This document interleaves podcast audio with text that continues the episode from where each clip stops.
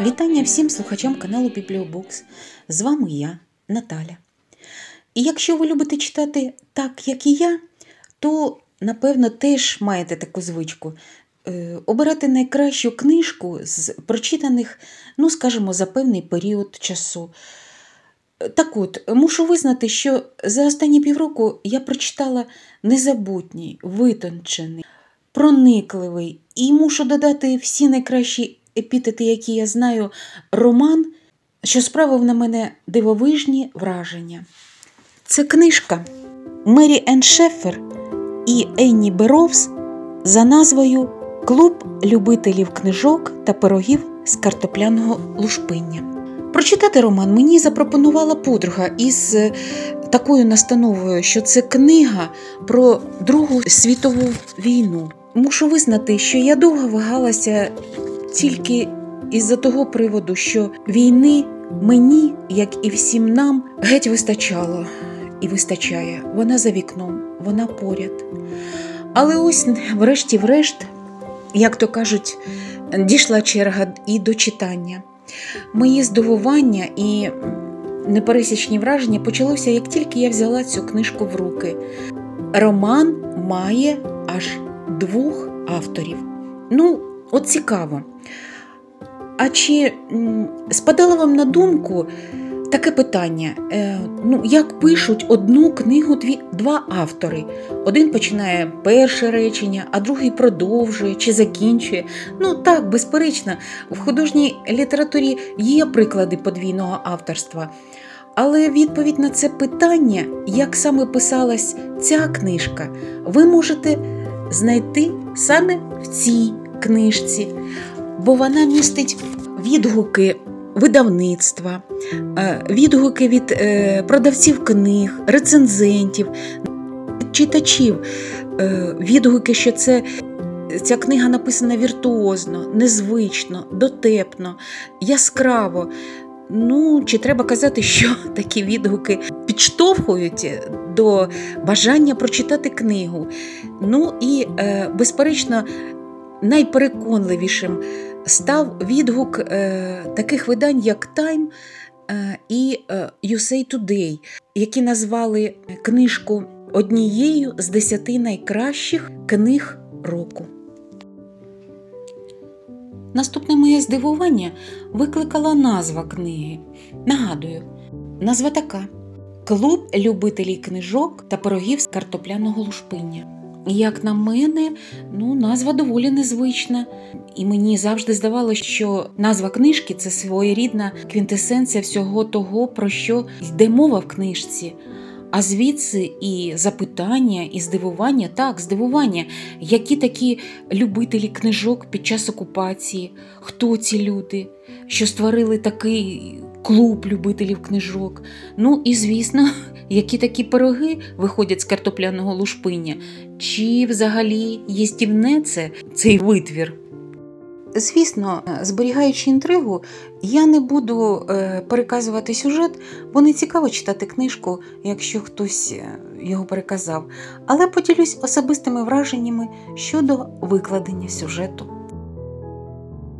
Про все, що відбувається з героями роману, е, ви узнаєте з листів героїв цього роману. Так, це незвичайно і дивовижно, але не забувайте, що події е, середини минулого століття, а саме 1946 рік, окупація Нормандських островів німецькими загарбниками, автори вирішили передати нам, читачам, використовуючи епістолярний жанр. Так, в ті давні часи, а це майже 80 років тому, одним із засобів передачі інформації був лист. Самий звичайнісінький паперовий лист. Люди писали один одному довгі листи з вітаннями і побажаннями, з проханнями, ділились радістю, сумували з певних приводів, ну і таке інше.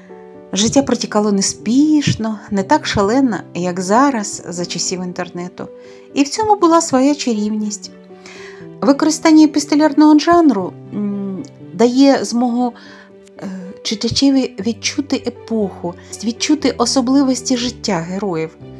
Читач відразу поринає з головою в минулі часи.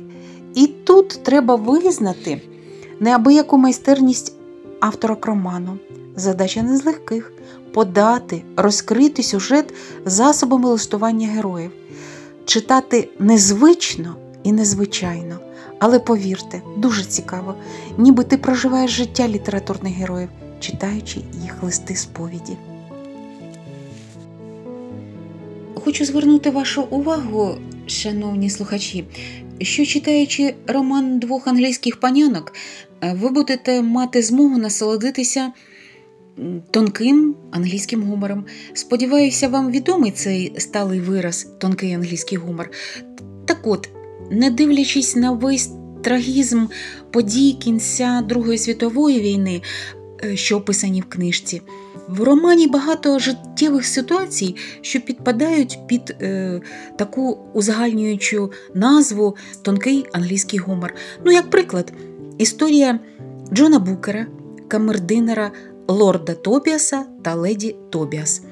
Так ось, коли перед загрозою німецької окупації господарі втекли до Лондона, то, покинувши маєток, то е, кмітливий е, камердинер Джон оголосив себе перед німцями е, лордом Тобіасом. Що з того було і чим закінчилась ця авантюра е, звичайного, але дуже е, кмітливого камердинера Джона Букера, ви зможете прочитати в чудовій книжці Клуб любителів книжок та пирогів з картопляного лушпиння. Дякуючи талановитому перекладу Тетяни Скрипник, ви, як і я, зможете сповна насолодитися ось цим самим тонким англійським гумором. Але є в книжці і найдраматичніші сторінки, наприклад, про евакуацію. Жителі острова Гернксі усвідомлювали, що рано чи пізно прийдеться його покинути, але після чергового бомбардування німецькими літаками збагнули, що треба просто негайно спасати дітей, всім покинути острів. Не буде такої можливості. Евакуація була дуже драматичною. Дітей буквально відривали від батьків, від рідних домівок, садили на корабель, який йшов на материк.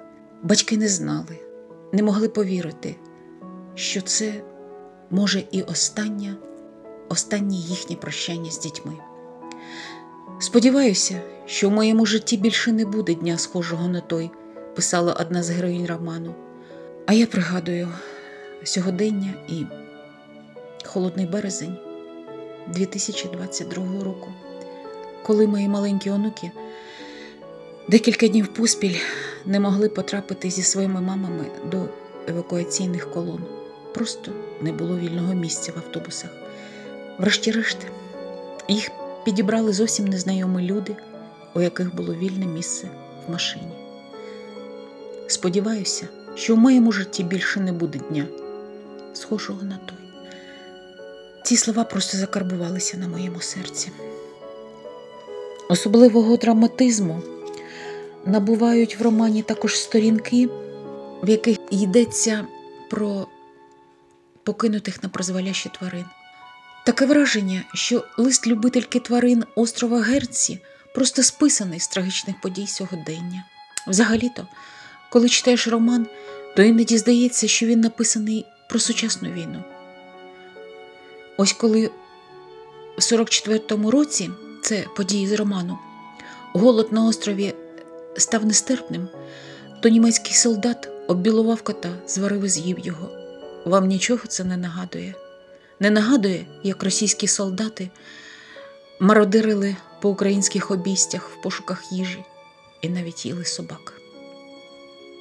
А які страшні паралелі між подіями в книзі можна провести в порівнянні з тими, що є зараз. Ось ось вам іще один такий приклад.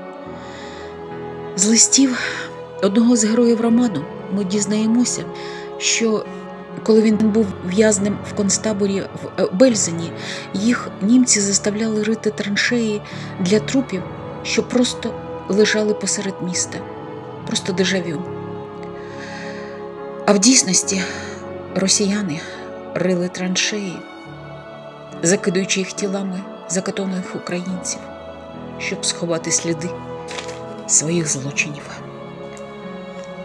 І все ж таки, дорогі слухачі, я хочу запевнити вас, що цей роман життєдайний і життєствердний, бо він про те, як література допомагає переносити тяжкі часи випробувань, про те, що книга дарує сили, щоб пережити негаразди.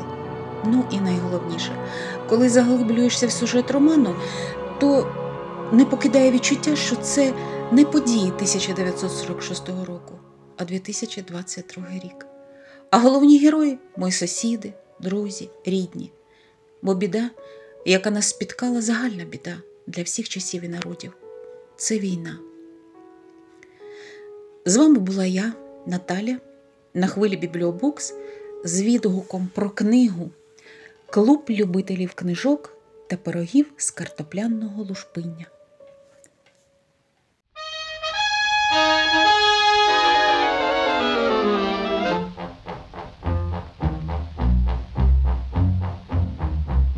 Of our planes was missing, two hours overdue. One of our planes was missing with all its gallant crew. The radio sets were humming, they waited for the word. Then a voice broke through the humming, and this is what they heard coming in on a wing and a prayer. Coming in on a wing and a prayer. Though there's one gone, we can still carry on. Coming in on a wing and a prayer. What a show! What a fight! Yes, we really hit our target for tonight. How we sing as we limp through the air. Look below, there's our field over there. With our full crew aboard and our trust in the Lord, we're coming in on a wing and a prayer.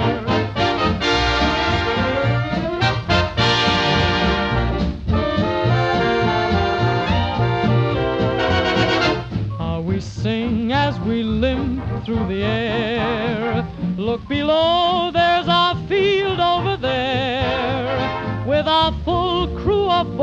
and our trust in the Lord, we're coming in on a wing and a prayer.